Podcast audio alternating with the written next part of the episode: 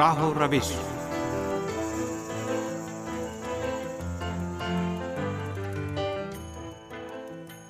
عزیز سامعین خدمت میں سلام عرض ہے۔ آج کے پروگرام میں ہم رہبر انقلاب اسلامی کے خطاب کے تناظر میں اس بات کا جائزہ لیں گے کہ کس طرح سے انسان دنیا کی دوا بنانے والی بڑی کمپنیوں کی باہمی رقابت اور اس سے غلط استفادے کی بھیٹ چڑھتے ہیں۔ پروگرام کے آخر تک ہمارے ساتھ رہیے گا۔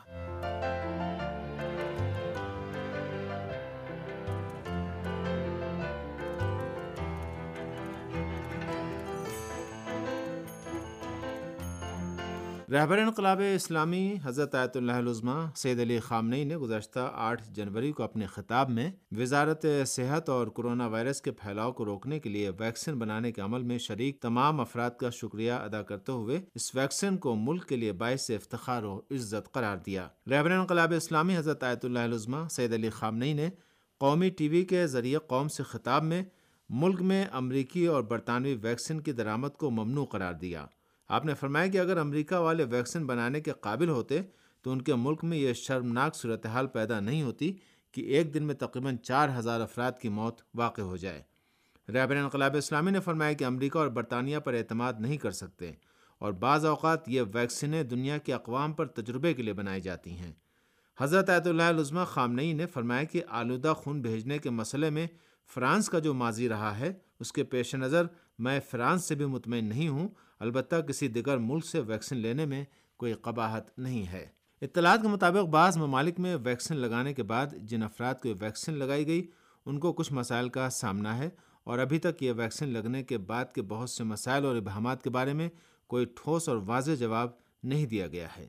دنیا کے بعض ممالک میں محدود پیمانے پر جس ویکسین کا استعمال شروع ہوا ہے، اس کا نام فائزر ہے۔ یہ ویکسین امریکی دواساز کمپنی فائزر نے جرمن دواساز کمپنی بائن ٹیک کے اشتراک سے بنائی ہے اور امریکہ سمیت دنیا کے بعض ممالک میں یہ ویکسین لگائی جا رہی ہے۔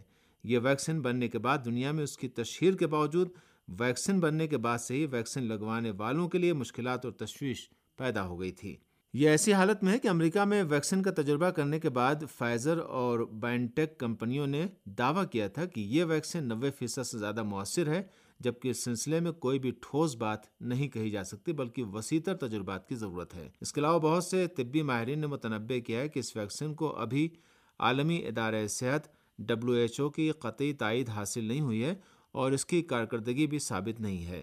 طبی ماہرین کا مزید کہنا تھا کہ اس ویکسین کے بارے میں ابہامات موجود ہیں اور جن لوگوں نے ویکسین لگوائی ہے، ان میں سے بعض افراد کو کچھ سائیڈ افیکٹ یا مسائل پیش بھی آئے ہیں۔ اسی وجہ سے اس ویکسین کے بارے میں ابہامات پیدا ہوئے ہیں۔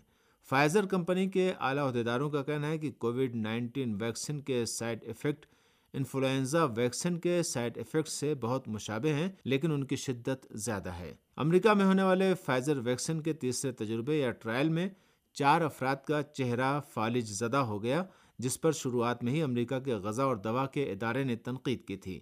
اس کے باوجود امریکہ کے بعض ڈاکٹروں اور اسپیشلسٹوں نے دعویٰ کیا کہ ابھی یہ ثابت نہیں ہوا ہے کہ مسئلہ کووڈ نائنٹین کے ویکسین کی وجہ سے ہوا ہے اور مزید تجربات ہونے چاہیے۔ لہٰذا اس رد عمل نے لوگوں کے دل میں تشویش پیدا کر دی ہے۔ امریکہ میں بیماریوں پر قابو پانے اور روک تھام کے مرکز نے بیس دسمبر کو بتایا تھا کہ فائزر بائنٹیک ویکسین لگوانے والے دو سو ستر افراد میں سے چھ افراد میں شدید الرجی کا مشاہدہ کیا گیا ہے اور ان کی معمول کی زندگی مفلوج ہو کر رہ گئی ہے۔ ادھر اے بی سی نیوز کی ویب سائٹ کی رپورٹ کے مطابق امریکہ کے سن ڈیاگو شہر میں ایک نرس کو فائزر ویکسین لگوانے کے آٹھ دن کے بعد کورونا ہو گیا۔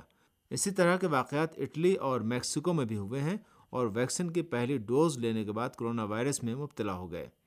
مغربی ذرائع ابلاغ میں فائزر ویکسین کے مؤثر ہونے کی تشہیر کے دوران ہی یورپی ممالک کے بعض معتبر اداروں نے کچھ سروے رپورٹوں کے نتائج جاری کیے ہیں۔ ان نتائج سے پتہ چلتا ہے کہ مختلف ممالک کے لوگوں نے، بلکہ طبی عملے نے بھی امریکہ اور جرمنی کی مشترکہ تیار شدہ فائزر ویکسین کے تئیں بے اعتمادی کا اظہار کیا ہے۔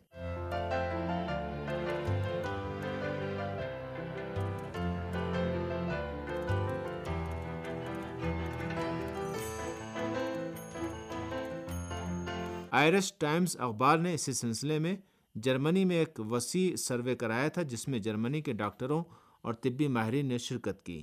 یہ سروے فائزر ویکسن کے استعمال یا عدم استعمال کے بارے میں تھا۔ مذکورہ اخبار نے جو سروے کے نتائج جاری کیے ان کے مطابق جرمنی کے پچیس فیصد ڈاکٹر اور پچاس فیصد نرس فائزر کی ویکسین کو بھروسہ مند نہیں سمجھتے اور وہ اس ویکسین کو لگوانے میں بھی کوئی دلچسپی نہیں رکھتے۔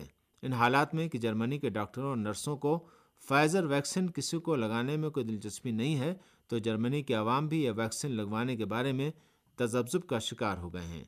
آئرس ٹائمز اس بارے میں لکھتا ہے کہ فائزر ویکسین کے بارے میں ڈاکٹروں اور نرسوں کی بے اعتمادی میں پچھلے ماہ کی بنسبت اضافہ ہوا ہے۔ ایک اور واقعہ جس نے فائزر ویکسین کے مؤثر ہونے کے بارے میں بہت زیادہ تشویش پیدا کر دی ہے، وہ یہ ویکسین لگوانے کے بعد تین افراد کی موت ہے۔ پرتگال کے ذرائع ابلاغ نے ابھی حال ہی میں کہا تھا کہ پرتگال میں طبی شعبے سے وابستہ ایک شخص کورونا کی مشہور فائزر ویکسین لگوانے کے اڑتالیس گھنٹے کے بعد چل بسا۔ ناروے کے ذرائع ابلاغ کی چھ جنوری کی ایک رپورٹ کے مطابق ناروے میں کورونا ویکسین فائزر لگوانے کے بعد دو افراد کی ناگہانی موت ہوئی ہے۔ یورپی ممالک میں فائزر ویکسین سے پیدا ہونے والی تشویش کا تعلق صرف طب کے شعبے سے وابستہ افراد تک نہیں ہے۔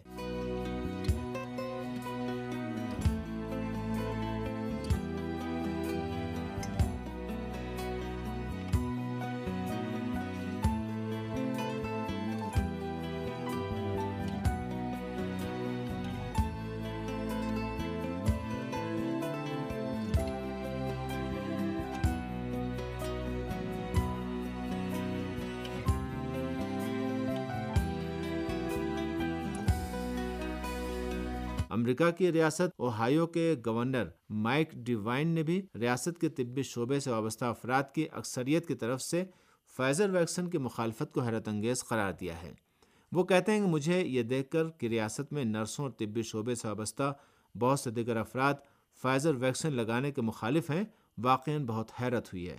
طبی شعبے سے وابستہ تقریباً ساٹھ فیصد افراد اس ویکسین کے استعمال کے مخالف ہیں۔ واشنگٹن پوسٹ کی طرف سے کرائے گئے ایک سروے کے مطابق، امریکہ کے صرف چودہ فیصد افریقی نژاد لوگ یہ سوچتے ہیں کہ کرونا وائرس سے یہ ویکسین بچا سکتی ہے۔ صرف چونتیس فیصد لاطینی نژاد افراد کا کہنا ہے کہ وہ اطمینان کے ساتھ فائزر ویکسین لگوا سکتے ہیں۔ اس سلسلے میں افریقی اور لاطینی نژاد لوگوں کی تشویش کی وجہ پوری طرح سے واضح ہے۔ امریکہ میں سب سے زیادہ یہی لوگ کرونا وائرس کی بھیٹ چڑھے ہیں۔ واضح تر الفاظ میں یہ کہ یہ لوگ امریکہ میں غیر منصفانہ سماجی اور طبی نظام کی بھیٹ چڑھے ہیں، بلکہ یہ کہنا چاہیے کہ دوا ساز کمپنیوں نے نسلی اقلیتوں پر متعدد ویکسینوں کے تجربات کیے ہیں اور ان کی اسی مفاد پرستی کی وجہ سے لوگوں کا فائزر جیسی کمپنیوں سے اعتماد اٹھ گیا ہے۔ دنیا اسنا مختلف سروے بتاتے ہیں کہ مجموعی طور پر تقریباً پچیس فیصد امریکی سفید فام افراد بھی فائزر ویکسین کو قابل اعتماد نہیں سمجھتے ہیں اور اس کے استعمال کے مخالف ہیں۔ سامعین اسی کے ساتھ یہ پروگرام یہیں پر اپنے اختتام کو پہنچتا ہے۔ اگلے پروگرام تک کے لیے ہمیں اجازت دیجیے خدا حافظ۔